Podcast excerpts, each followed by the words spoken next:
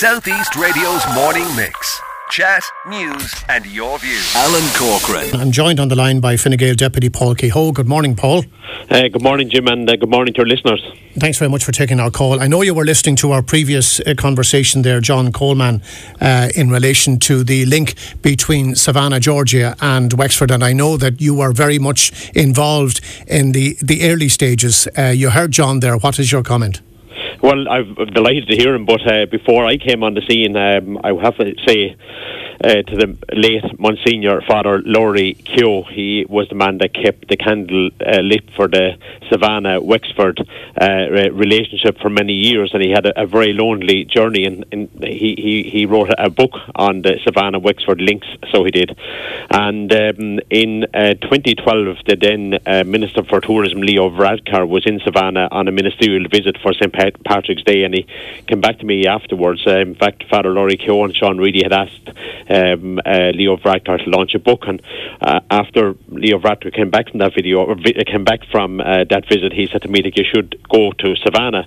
So the following St. Patrick's Day, I went to Savannah, and I then, after my visit, I said there's huge potential here, and I said I was unable to bring this potential forward, so I approached the county manager at the time, Tom Enright, and under the leadership of Tom Enright, and he led a delegation with the chair of Wexford County Council at the time, Kathleen Codd Nolan, and Tony Larkin and Michael Sheen to Savannah the following year. And we have now the fantastic links and relationship with Savannah. We have the Georgia Southern University set up in Wexford.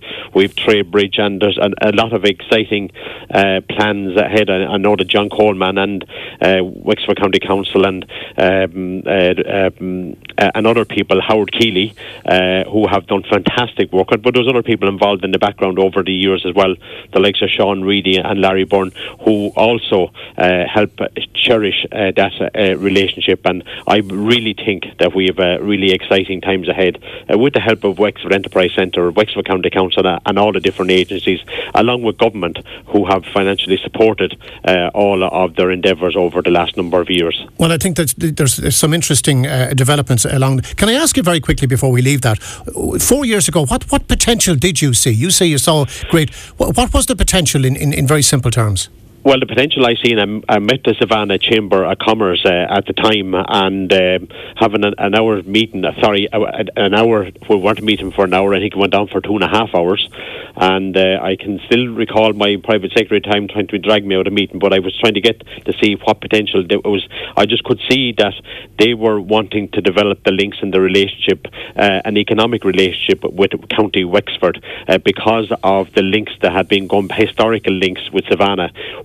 Jim, I know a part of it, when you walk into the Savannah cemetery, it is like walking into one of your own local cemeteries with the name Kehoe, Doyle, Murphy, Rossiter. It is very much a huge amount of Wexford people left the shores of County Wexford and ended up in Savannah, and they have absolutely huge links, and I seen that link there, and probably Kehoe Ironworks was probably one of the biggest company set up by an Irishman in Savannah, and they were wanting to develop that as well, and the Savannah Chamber of Commerce really were excited at my visit, and that's why I seen that there was potential there. You have answered my question well and truly. Listen, before we move on to nightclubs and COVID and so on, new legislation being brought forward by Senator Malcolm Byrne in relation to the targeting of private homes of politicians for protest. What is your take on that this morning? I very much support Senator Malcolm Byrne on this, and I've spoken to Malcolm on this. I've actually spoken to a lot of senior politicians in government at the moment, because I was one of the people who was targeted over on 4 occasions where I had people protesting outside of my own family home while my children were there, my family were there, and it is not a very nice experience. As a politician, I have no issue whatsoever in people protesting, but when they bring it to your own personal doorstep, I think it is bringing it to a whole different level. Well, I think what brought it home to me at the weekend, one of your children in particular was acutely aware of what was going on, and I found that disturbing. Absolutely. My eldest at the time was going on 8 years of age, and it had a long-lasting effect on her because of what happened. And she was acutely aware of exactly what she knew. Her daddy was in politics. She knew exactly what protests were about. She had seen them for many years outside of my own constituency office. But having them outside of your own constituency is one thing, but when they bring it to your own family home, and I know at the time it was a very frightful experience when you see 3 squad cars landing outside of your doorstep within 10 minutes and 5 or 6 Gardaí. That is frightening for children, taking them out of house, seeing for them to see exactly what is going on. And I've seen outside the Taoiseach's home as well. I've seen outside the Joe Duffy's home, and these people really should ask themselves the question, would they like people outside of their own homes? We're very lucky, Jim, in Ireland that we have a very direct democracy system, and anybody can stand for election, and so these people are as entitled to stand for election and try and make the changes that they see fit, but they have to get people to support them. On behalf of everybody listening this morning, we wish your daughter and your family well on that. Thank you very much, Jim. Now, legislation in relation to nightclubs. We seem to be going backwards. Many people listening this morning, some of us feel we're going backwards. Talk to me about the legislation in nightclubs, and are you happy where we're at in terms of that legislation? No, Jim, I am not at all happy to where we are at this moment in time. When you see 74 pages of guidelines, I think this could have been all avoided by not reopening nightclubs at the very start. I think it was a wrong decision by government to reopen nightclubs. I think it's a haven for the spread of COVID-19. And when we gather in crowded spaces and confined spaces, well, I think we're not just thinking of the wider good. I think we have to now, over the next number of months, think of all the medical staff who are absolutely overwhelmed in all of our acute hospitals right across the country, from Wexford to Donegal, specifically in Dublin and the bigger cities. And staff who are out sick, on sick leave, on top of the COVID situation, who are now going to face into the winter bugs, and our resilience is not as high as what it would normally be because there was very little movement last year of personnel. So I'd actually no problem and issue with pubs and restaurants reopening where there can be some control. There is absolutely, you cannot control. Was there a need to open nightclubs? No, there was absolutely no need whatsoever to open nightclubs, and I think it was a wrong decision by government to do so. And I voiced my opinion. Okay, my next question. On that. What drove that decision, do you think? Well, I'm not sure, Jim, they wanted to get society back to as normal as possible. But nightclubs is not a normal society where you have hundreds of people in and top of each other, where there is a heavy intake of alcohol, and you know that COVID loves alcohol in that it lets people's guard down.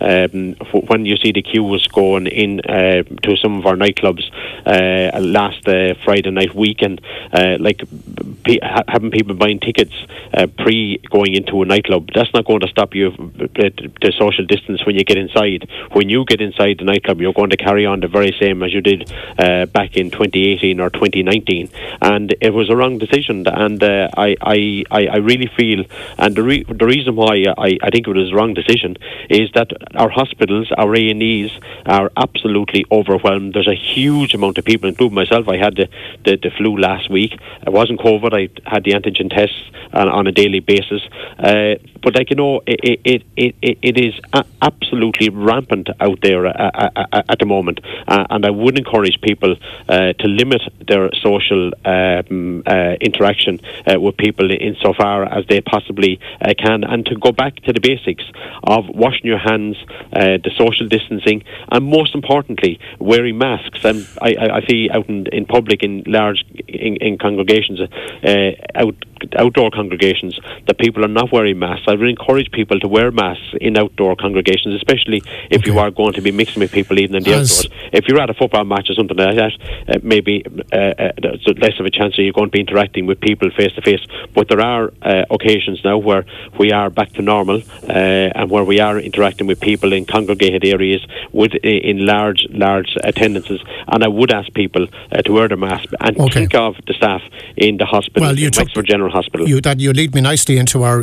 You will have heard, many of you will have heard on Southeast Radio News, independent councillor Gerard Carthy referring to the frontline staff, and those frontline staff have to go home every evening to their family, and we all. Each and every one of us need to be more mindful of that.